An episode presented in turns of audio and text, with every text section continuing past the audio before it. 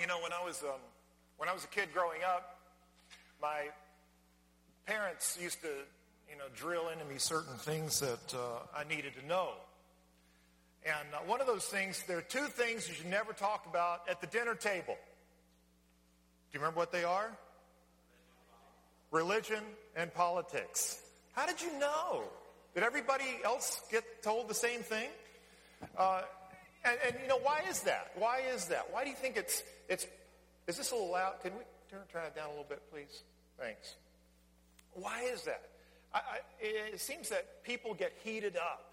People be, get engaged in conflict over these things. They become passionate about their political opinions. And uh, so, anyway, I, I guess the idea is that if you're eating dinner together, you should just be polite. Um, well, today we're going to talk about religion and politics. Mercy. Lord, have mercy on me. All right, let's uh, let's uh, listen to God's word. This is Luke chapter 20.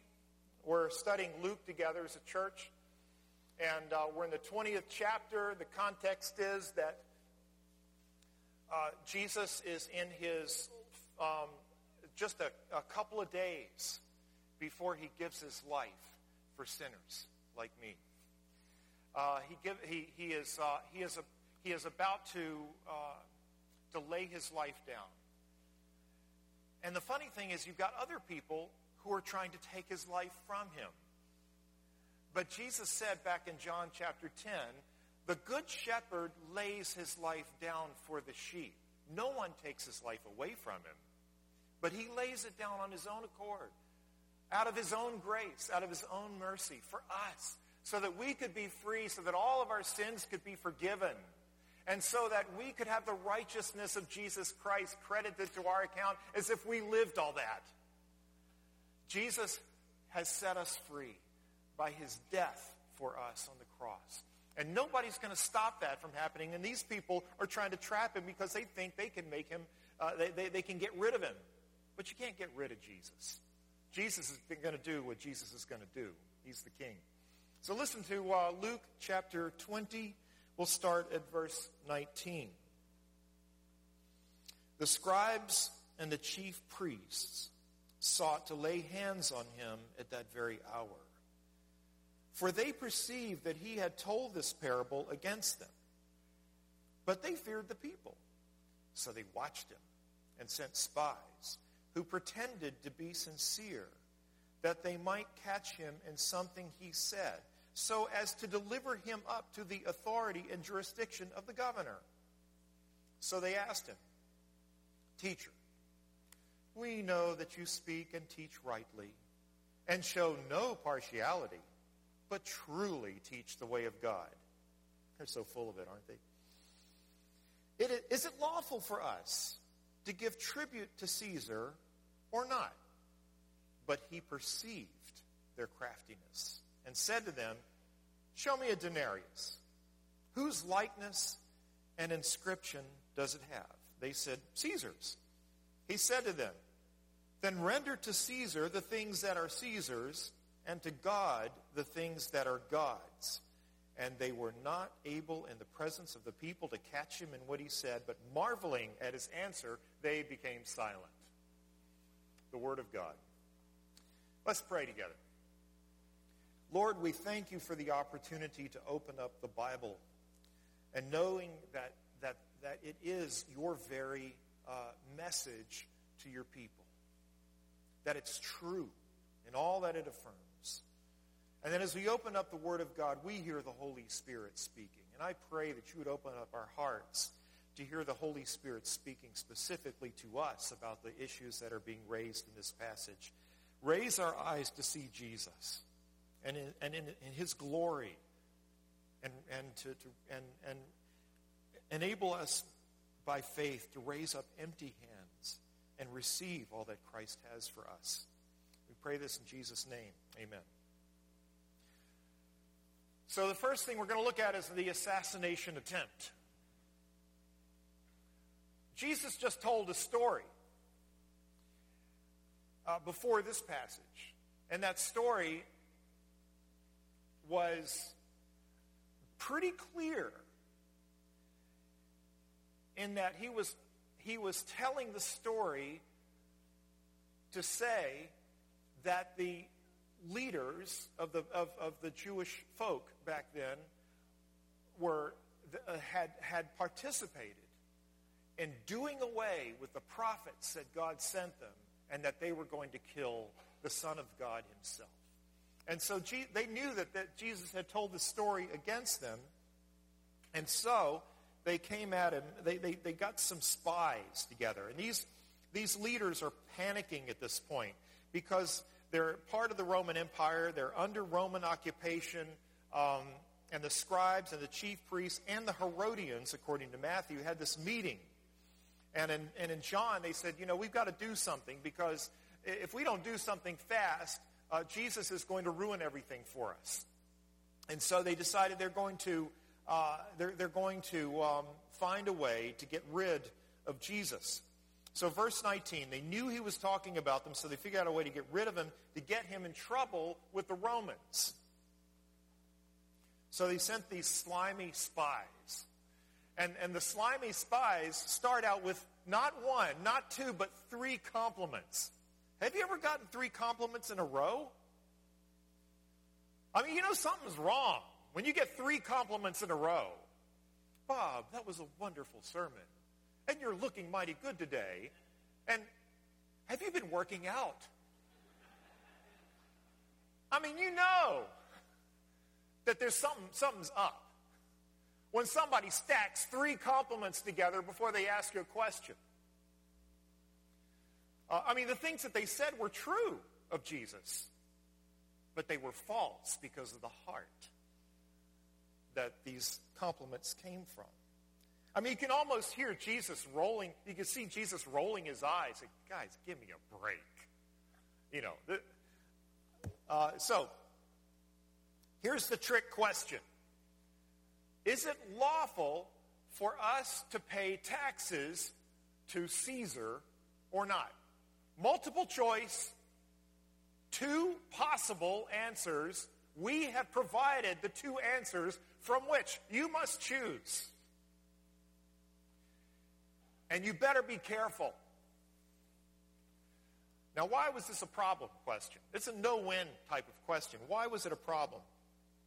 Because if he if Jesus says yes, then the disciples are going to say, all his followers would feel like the mission is over.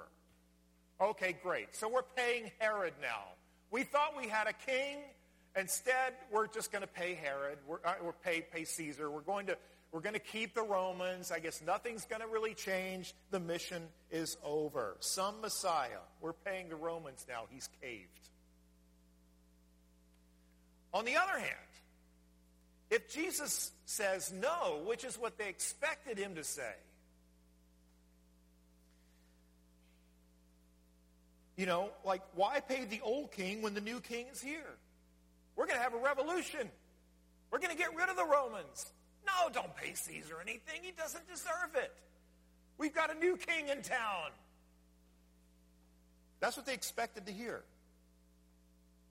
But you see, still, you know, we've been talking about this actually for a long time because it seems like Luke is making this point. Why did Jesus climb the hill to Jerusalem? Do you remember we've talked about this a lot? Can anybody remember what it was people expected Jesus to do when he got to Jerusalem? What was it? That's right, kick butt. Right.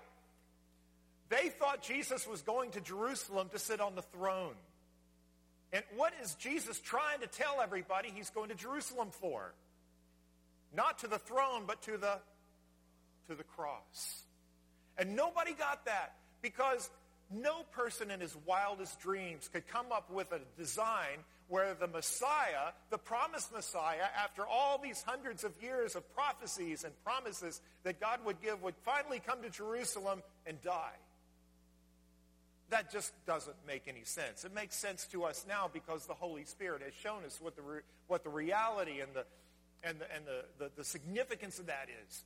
and, and how it has saved our lives. But people didn't get that back then. And Jesus would tell, he would tell his disciples very plainly, the Son of Man is going to be mistreated. He's going to be spat upon. He's going to be mocked. He is going to be uh, abused. He is going to be killed. And on the third day, he will rise again. And nobody would get it. Nobody understood what he was saying because they had this view of the Messiah who's going to come and take over. And so they expected him to say, no, don't pay Caesar. And there are good reasons why this could be a real question from a sincere Jewish disciple. I mean, he could have said, you know, is it okay? I mean, what they're trying to say is, is it okay by the law of Moses to support the oppressive regime that is keeping us from being a sovereign Israeli state with our own king the way it used to be? Because after all, God called Abraham to be the father of a nation and that, that, uh, and that, that he would be their God and, and, and that um, they would be his people and that they would be a blessing to the whole earth and all nations would be blessed through the people of Abraham, designed to be a people, who, a, a nation that carried the sword, a nation that had its, you know, you could, um, you, you could have war with other nations. It was a nation that acted like a nation, but it was also the people of God, and it was all one. It was called the theocracy. And that's the way it was, and that's the way God designed it. But now here they are with a Roman occupation. They're saying, we can't let this keep going on like this. This is not the way it's supposed to be. So, paying the Romans sounded like compromise. And if Jesus had answered no, then the Romans could hand him over to the governor who could execute him for treason. And then they could remove the Jesus distraction and get on with getting the nation back on track. We'll make Israel great again, you know. And so what Jesus does with the assassination attempt is this. He does three things. First of all, he gives an answer nobody saw coming. He says, you know, that, that's when he says, somebody dig into your pocket and pull out a denarius. Uh, show, me the, show me the coin. And he looks at the coin. He says, okay, whose picture is on the coin? They said, oh, Caesar's. Well, then, give to Caesar what belongs to Caesar, but give to God what belongs to God. Nobody saw that coming. Of course not. You're dealing with Jesus, the Lord, the King. Uh, nobody saw that coming. Also, he decides when it's time to lay his life down. As I said earlier, nobody takes it away from him. He decides when it is time to lay his life down. So he turn, and then the third thing Jesus does is he turns an assassination attempt on his life into a teachable moment. Isn't that like the Lord? He'll take an attempt on his life and turn it into a teachable moment that all of us 2,000 years later can still learn from. This is what our wonderful Savior does. So, what is behind this answer that Jesus gives everybody. He says, you know, show me the, show me the coin. Whose picture's on it? It's Caesar's. Fine. Give to Caesar what Caesar. Give to God what is God's. What is behind that answer? And I want to suggest three things. One, the days of the theocracy are over. And what I mean by that is that our enemies are no longer flesh and blood. Our enemies are not the Philistines and the Amorites and the Perizzites and the Girgashites and the Hittites. Our enemies are not people. your enemies are not your husband or your wife or people from a political party that you do not like. Your enemies are not people. Your enemies are not flesh and blood, but they are the devil and your own resident sinful nature, the flesh, that's going to be there until it's gone when you see Jesus face to face. That's your enemies. And so the days of the theocracy are over. The church, the people of God, do not bear the sword. The people of God are not in political power. Secondly, the days of kingdom fulfillment are not yet.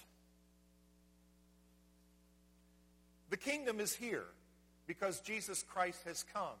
and he has given his life for his church. And his church, you know, the Holy Spirit is conquering our hearts. And, and, and he's bringing more people into the kingdom, and the kingdom of God is growing. But the kingdom of God is not in its fulfillment. That is sometime in the future. And thirdly, the days of living as strangers and aliens in a foreign land are now. This is the way it's going to be, says Jesus, from now until the time I return. The church is living as strangers and aliens in a foreign land that is not our own. We're going to flesh that out a little bit more. And then he says, give to God what belongs to God. On the coin is the image of Caesar. But when you look in the mirror and you see yourself, whose image is stamped all over you? Genesis chapter 1 verse 26. God says, let us make man in our own image. God created the human being in his own image. And so in God's image, our whole selves, everything we are. You might be paying rent to Caesar, but your whole life and your energy and your passion is all that is within you goes to God. You're made by God, you're made for God, and we'll talk about that more in a few minutes. But let's talk about living as strangers and aliens in a foreign land. This is, I think, the context. In fact, when you look in the Old Testament, don't look at the kingdom of Israel for an idea of what it's like to live in your home country. When you go to the Old Testament, the place that seems to correspond the most clearly with our present situation is exile. You're in a land that is not your own and your heart is in the kingdom of God, but you are living in a land that's not your own. So living as strangers and aliens. I'm getting those words from, from the Apostle Peter. We're going to look into a little bit of uh, 1 Peter together. But uh, before, we da- before we do that, let's go to Romans chapter 13. And the first thing I want to say is that your government is serving God. Hmm. Uh, you may not like um, some things your government does. Um, you may not like the things that governments in other countries do. And you may um, feel a sense of distress when you think about your brothers and sisters in other countries that are where Christianity is illegal. And you think, how can that government be a servant of God? Well, that's the situation that, the, that, that Jesus is speaking about because Caesar was no nice guy. Uh, you know, it was the Roman government that used to feed us Christians to the lions just for being Christians. And so, Romans chapter 13 um, says this Let every person be subject to the governing authorities for there is no authority except from God, and those that, have ex- that exist have been instituted by God. Therefore, whoever resists the authorities resists what God has appointed, and those who resist will incur judgment. For rulers are not a terror to good conduct, but to bad. Would you have no fear of the one who is in authority? Then do what is good, and you will receive his approval, for he is God's servant for your good. But if you do wrong, be afraid, for he does not bear the sword in vain. You see, the, the, the government does bear the sword. The government has, you know, coercion, and the government has um, guns and things, uh, and tanks and missiles and, and whatnot. Uh, and, and, and Paul is saying here, that's, that's not for nothing. Um, it, it's there for your good, actually. So if you do wrong, be afraid. For he who does not bear the sword in vain, for he is the servant of God, an avenger who carries out God's wrath on the wrongdoer. Therefore, one must be in subjection not only to avoid God's wrath, but also for the sake of conscience. For because of this, you also pay taxes. For the authorities are ministers of God, attending to this very thing. Pay to all what is owed to them. Taxes to whom taxes are owed, revenue to whom revenue is owed, respect to whom respect is owed, honor to whom honor is owed. Owe, one, owe no one anything except to love each other, for the one who loves one another has fulfilled the law. So your government, the first thing I want to say about living as strangers and aliens and rendering unto Caesar what is Caesar's is that the government is actually serving God no matter how messed up that government is. it's, still better than no government, and it's there to serve God. Second thing, between the first and second coming of Jesus, the government will often be hostile to the church of Jesus Christ. We know this from other parts of the world. Uh, we see it sometimes here. And uh, 1 Peter, if you look at 1 Peter chapter 4, 1 Peter chapter 4, later on in the New Testament, verses uh, 12 through 19. He says, don't be surprised. Do not be surprised at the that you know, this this this always gets me.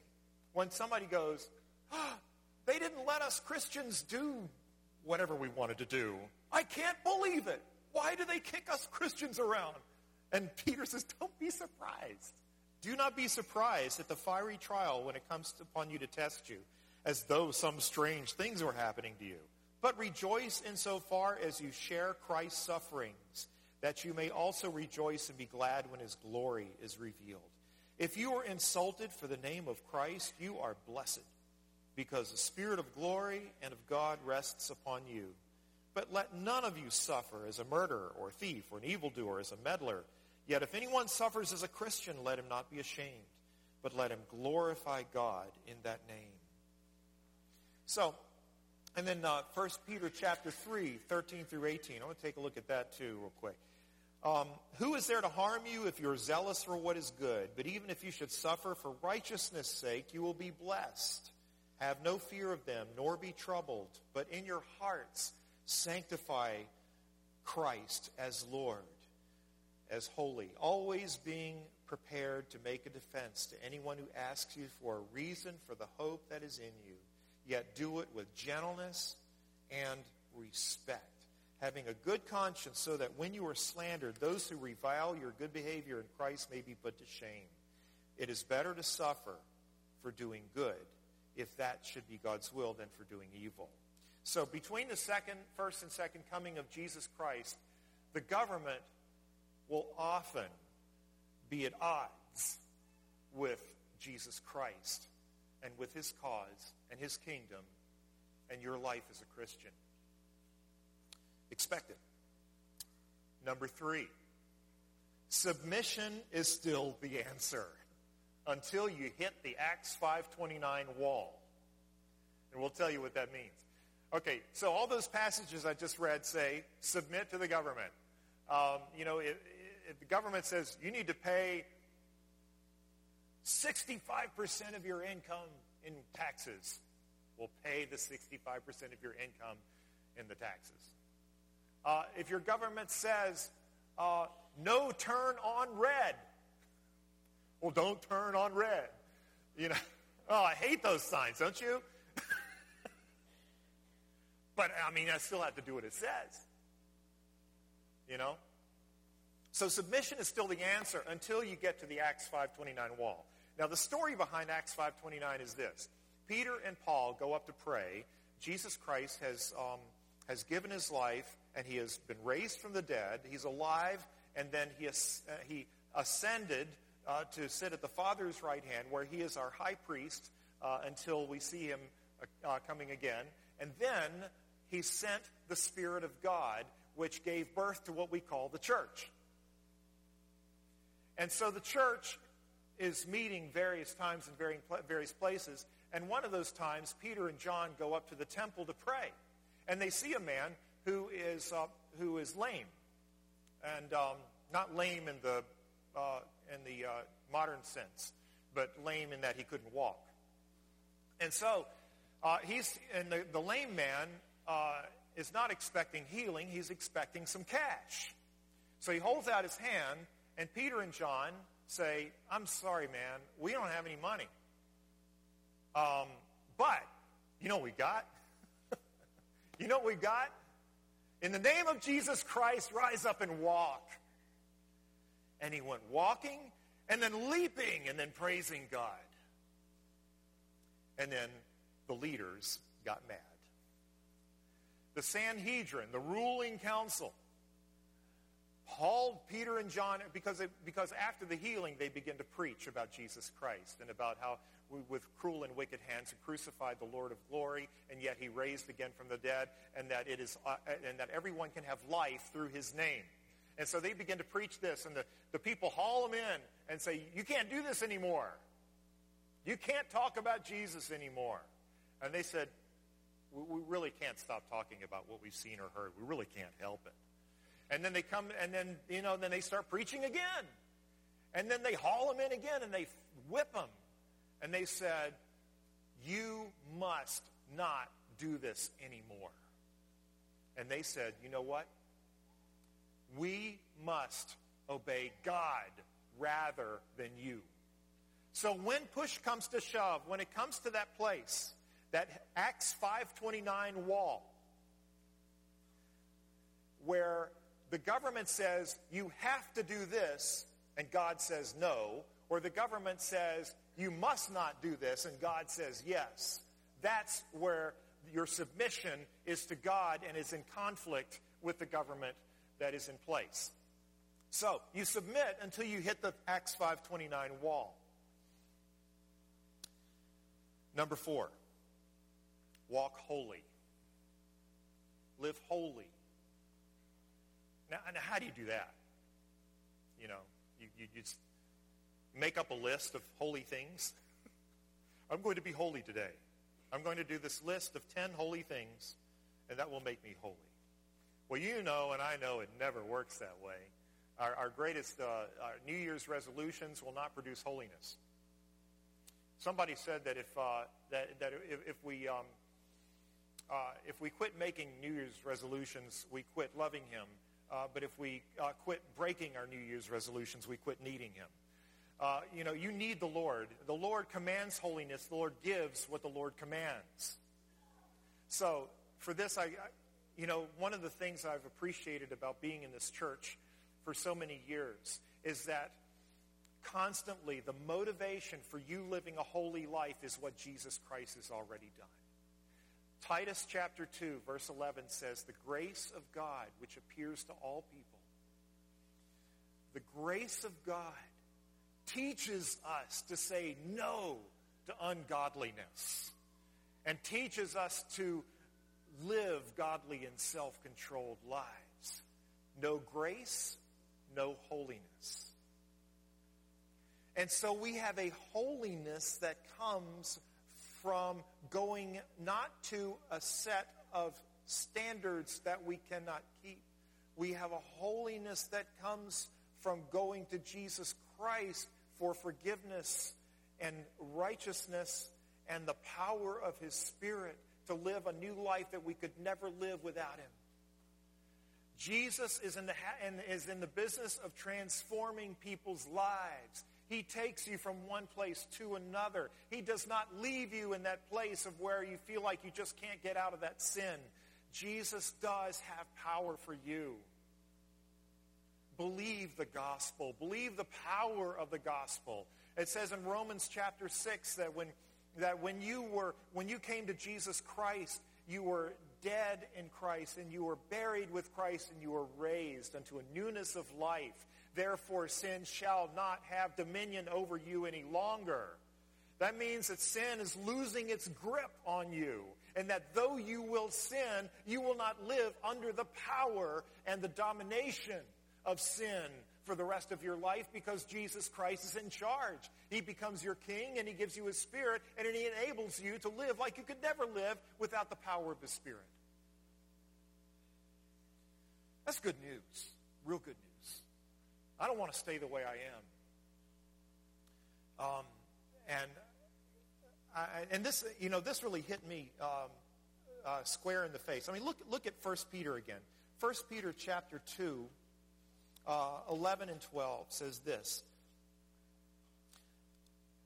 Beloved, I urge you, as sojourners and exiles, strangers and aliens, I think another uh, translation says strangers and aliens, to abstain from the passions of the flesh which wage war against your soul.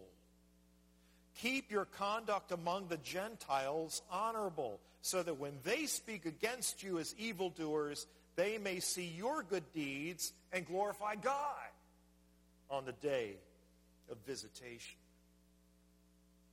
That's what this is for. So when you are rendering unto Caesar what is Caesar's, you're walking holy. You're, you're shining as lights, like stars in a, in a crooked and perverse generation. Against a dark background, you are shining.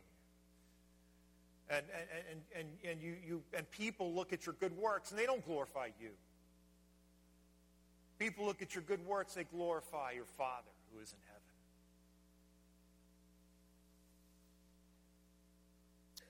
And then, five, pray for those in authority for the sake of peace. 1 Timothy chapter 2 um, says to, I want first of all for prayers, supplications, to be made for those who are in authority, that we may live in a land of peace. You do pray for your authority. Pray for your government. Pray for your, your president. Pray for your Philadelphia mayor. Pray for, um, uh, for those who are in authority. Pray for the Supreme Court. Pray, uh, pray for them. Uh, that we may live in a land of peace. And, and Jeremiah, in verse 20, uh, chapter 29, puts it this way, speaking to the people of God who are in a foreign land that is not their own. And Jeremiah, uh, God says through Jeremiah, seek the welfare of the city where I have sent you. Seek the welfare of the city where I have sent you into exile, and pray to the Lord on its behalf, for in its welfare you will find your welfare. So be a blessing to Philadelphia in the name of Jesus Christ. Seek the welfare. Seek the, the prosperity. Seek the peace of Philadelphia. God has you here for a reason. And here you are, part of the kingdom of God. And, and, and, and you can have an impact. And then number six, keep the end game in mind. Keep the end game in mind. Um, I'm probably overusing the word end game. First of all, because I don't know anything about athletics. And secondly, because it just seems to fit in so beautifully in some things that I want to say. But so I, if I'm misusing it, somebody come and tell me after giving me three compliments. But um, I'm kidding. Don't give me those three compliments. I don't want to hear it. So, um, but keep the end game in mind. The end game is not a Christian-friendly government that you want. The end game is not a utopia. You know what utopia means? U means good, topia means place. So utopia is like, is like this place in your head that, oh, I wish I could live in this place in my head that is, is you know, that would be good for me, you know, but it might not be good for somebody else. You know, that, we get these ideas of utopia in our heads, you know. Um, I mean, I just, I just, I, I was, uh, it's, it's a bad habit, but sometimes I read Facebook posts. And uh, there's a lot of politics on Facebook. Have you noticed that? Or is it just me? And, uh, and so some guy was describing this utopian America. And I thought, great. You want an America that you like. But I know a whole bunch of people who wouldn't be, wouldn't like that at all. So what's utopia for you is hell for somebody else. So don't create a utopia. You're not, we are not commanded to create a utopia. We're not commanded to create a Christian-friendly government. That's not the end game. The end game is God being glorified when the church is being the church, when the church is being holy, and when the church is loving people and loving one another. When the church is unified so that in the church there are no male, there's no male, no female, no, uh, no slave or free, no Scythian or barbarian, no Republican, no Democrat, but we are one in Jesus Christ. So that Jesus is our only unity. Jesus is our fundamental unity. Love one another, and that is going to be a great testimony to a watching world. Keep the end game in mind because you're, you want a cultural impact. But that cultural impact is going to be the spillover of the grace of God into your community as you shine like lights in a dark place. So that's render unto Caesar what is Caesar's. Um, those six things. Your government is serving God. Two, uh, between the first and second coming of Jesus, the government will also be against what you're doing as a Christian. Number three, submission is still the answer until you hit the Acts 529 wall. Four, walk holy. Um, five, pray for the, uh, those in authority. And number six, keep the end game in mind. The end game is not a better government. The end game is the glory of God. Finally, give to God what is God's. You are His by creation and redemption. God made you, therefore you're His. You're His property. But God not only made you, but for those of you who are in Jesus Christ, it says that you are not your own. You have been bought by the precious blood of Christ. You belong to Jesus Christ. You've been, you've been redeemed. That means bought back, purchased back, purchased away from an oppressor, and, and set free to live for a good king. You have been redeemed. It says in uh, 1 Corinthians 6, Do you not know that your body is a temple of the Holy Spirit within you, whom you have from God? You are not your own. You are bought with a price. So glorify God in your body. You're not your own. You're bought with a price. Um, Heidelberg Catechism. Could we have that up? Um, the Heidelberg Catechism says it beautifully, I think. And I wonder if we could just say this together. Um, friends, what is your only comfort in life and in death? Together. That I am not my own, but belong, body and soul, in life and in death, to my faithful Savior, Jesus Christ. He has fully paid for all my sins with his precious blood and has set me free from the tyranny of the devil. He also watches over me in such a way that not a hair can fall from my head without the will of my Father in heaven. In fact, all things must work together for my salvation. Because I belong to him, Christ, by his Holy Spirit, assures me of eternal life and makes me wholeheartedly willing and ready from now on to live for him. That's your only comfort.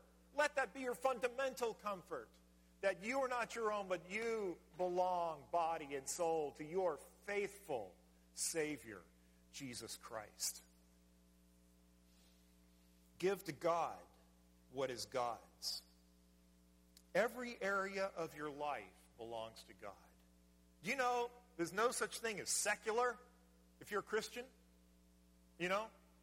Like, I'm listening to secular music right now. That's not secular. If you are Christian, all good things come from the Father. Whether you're talking about Jimi Hendrix, B.B. King, Stevie Ray Vaughan, or Bach, all good things come from the Father of lights, who gives them freely and who does not change with shifting shadows, but is faithful. Every good thing you and I experience in this world is no secular. There's no, you know, this is sacred, this is secular. For you as a Christian, everything becomes sacred. And so, every area of your life, which means that you can't like section off an area of your life. This is my job life. This is totally apart from my Christian life. No, your job, Jesus is king over your job world. Jesus is king over you when you go tomorrow morning. Those of you who have jobs and you go tomorrow morning and you go into work and you check in, you're going to live for the glory of God. Live holy for the glory of God, like we were talking about before. That's sacred territory. That's not secular. You don't have a secular job. You know, I used to be a pastor. Now I'm a piano tuner. Does that mean I have a secular job? No. It means that I am working the job that Jesus wants me to do right now. You know, so it's not. There, it's not like um, it's not like you can you can take a whole part of your life and say that Jesus doesn't have anything to do with this. Jesus has got something to do with everything. The arts, politics, education, the way you do business, the way you relate to your family, the way you relate to your friends, and the way you relate to your enemies. Jesus is king over all of it. And so you want to be conscious about, you know, the earth is the Lord's and the fullness thereof. Everything belongs to God. I belong to God. Every area of my life has the stamp of Jesus' kingship over it. And so I look in every area of my life and I see what areas am I holding back? What areas am I saying, Jesus, no, you can't get in here? We'll have some time for you to deal with that at the end of the service. Give to God your deepest passion and enjoyment. Every beautiful thing he's created. Grace and I went to um, Colorado uh, a couple weeks ago. I don't think I've ever seen, I don't think I've ever seen that much beauty in one place. It was incredible. The varieties of mountains that God made. That's my God. You know, he made all that. It was just so beautiful. And I've never seen anything like it before in my life. And they, all those mountains were just standing up there giving praise to God, their creator, the beauty. You know, every, everything you see beautiful, just let it become an item of praise to the God because it points to the creator. There's nothing created, nothing thrilling, nothing addicting can satisfy you because you're created in the image of God so that whatever you see and whatever you want and whatever you enjoy, let it lead you to the God who is all satisfying, who provides good things. You see, you know what it, I mentioned addiction. The reason I say that is because it is, it is because addiction promises you everything and gives you nothing. Addiction promises you the moon and it, eh, eh, eh, you know, and then it eats your lunch. And, and, and, and so, so what I'm saying is when you see anything beautiful, don't look at that beautiful thing and say, if, if, this little bit of it makes me feel terrific, then a whole lot of it all the time would make me feel fantastic. Don't draw that conclusion. Let that beautiful thing turn your eyes to the one who created beauty, who is altogether lovely, who is altogether beautiful.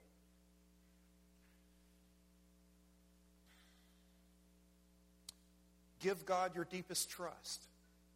Colossians chapter 1. Who you really trusting in? You know? Colossians chapter 1 says that Jesus holds all things in the universe together.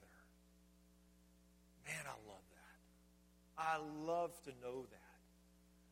That Jesus Christ, the good king, holds everything in the universe together. R.C. Sproul says there are no maverick molecules because Jesus is Lord over all, everything. He holds all things together. So you didn't get, you know, come November, you don't get the president you want. Jesus holds all things together. You know? It's, he is in charge. He's got the whole world in his hands, like that song says. The Lord is my light and my salvation. Whom shall I fear? And place your deepest hope in who God is and what he promises. In Jesus' return, the blessed hope, the new heavens and the new earth. We are looking forward to seeing Jesus' face. And that is the hope. That is the hope that keeps us as a church going. That is a hope that makes us, that's our blessed hope. That's what we long to see. That is going to be the satisfaction of all our deepest, deepest, fundamental yearnings, is to see the face of the King. Like we sang, was it Easter time? I want to see the blessed face of him who died for me. That is, that's a cry of the heart. Christian, just want to see his face. And at that time, things are going to be right. At that time, you're going to get the utopia that you never even dreamed of because we didn't have the capacity to come up with it. But let your deepest hope be the blessed hope, the return of Jesus Christ and the new heavens and the new earth, living without sin. Imagine. I mean, it's going to be fantastic. And finally, give to God your worship. Give to God your worship. Just like uh, Tim was talking about earlier when he led us in prayer. Give to God your worship. He's worthy. He is worthy of all your worship. Come, let us bow down and worship. Let us kneel before the Lord our Maker. For he is our God, and we are the sheep of his pasture, the flock under his care. Give God all your worship. Worship is when you respond to God with everything that is within me. You know, uh, bless the Lord, O my soul, and all that is within me, bless his holy name. If you respond to any created thing with all that is within you, you just worshiped an idol. No matter how good that thing might be. But come to God with all that is within you every, you know, just everything that is within you responds to the glory of who God is. Come to him and worship. So make your deepest and strongest hope not for better government, not for more religious freedom, not for anything short of Jesus Christ, King over Caesar, King over the USA, King over the world, King over all that he has made. Place your hope in when the kingdoms of this world have become the kingdom of our Lord and of his Christ, and he shall reign forever and ever. Amen. That is your hope. So what I'd like to do, worship team, come on back up here. I want, I want you to think of two questions in your head and then respond to those two questions in prayer, either seated or coming up and praying with a member of the prayer team we have the prayer team come forward, please? we have a prayer team? Somebody's willing to pray with others? Please come on up. Thank you so much. Thank you. Um, these folks who uh, are in the prayer team, they're going to love you. They're going to hold in confidence the things that you tell them. And they're going to just take you to the throne of grace and just point you to Jesus in the midst of whatever it is you're going through. So as you think about these two questions, these two questions, one, is my hope for a utopia before Jesus comes back? Am I really hoping for that utopia? Or is my hope in God? Is my hope in God is while I'm a, stranger, an exile? Secondly, is there any place in my life that I'm holding on to that I'm not giving to God? Is there any place in my life where I'm saying, you know, this temptation and this sin is too strong? So I give up. Some of you have been there, right? There have been times that I've been there. Sin is strong, but Jesus truly is stronger. His spirit is stronger. And so please don't give up. Don't lose hope. Is there anything in your life right now that you're holding on to? Maybe some compartment in your life where you decided that's secular. And Jesus doesn't have anything to say about that. Um, just let the Lord break through that. And, um, and we're going to sing together. Lord, I give you, uh, I give you my, my life. I give you all that is within me. And, um, and so we're going to sing that together, but then I'm just going to take some time. We're going to um, just play some music and just let you let, let you take the time to answer those two questions in your mind and to pray and ask the Lord uh, uh, to to search your heart, to know your heart, to try your thoughts, see if there be any wicked way in you, and, and to lead you to the way everlasting. So uh, let's sing that together, and then we'll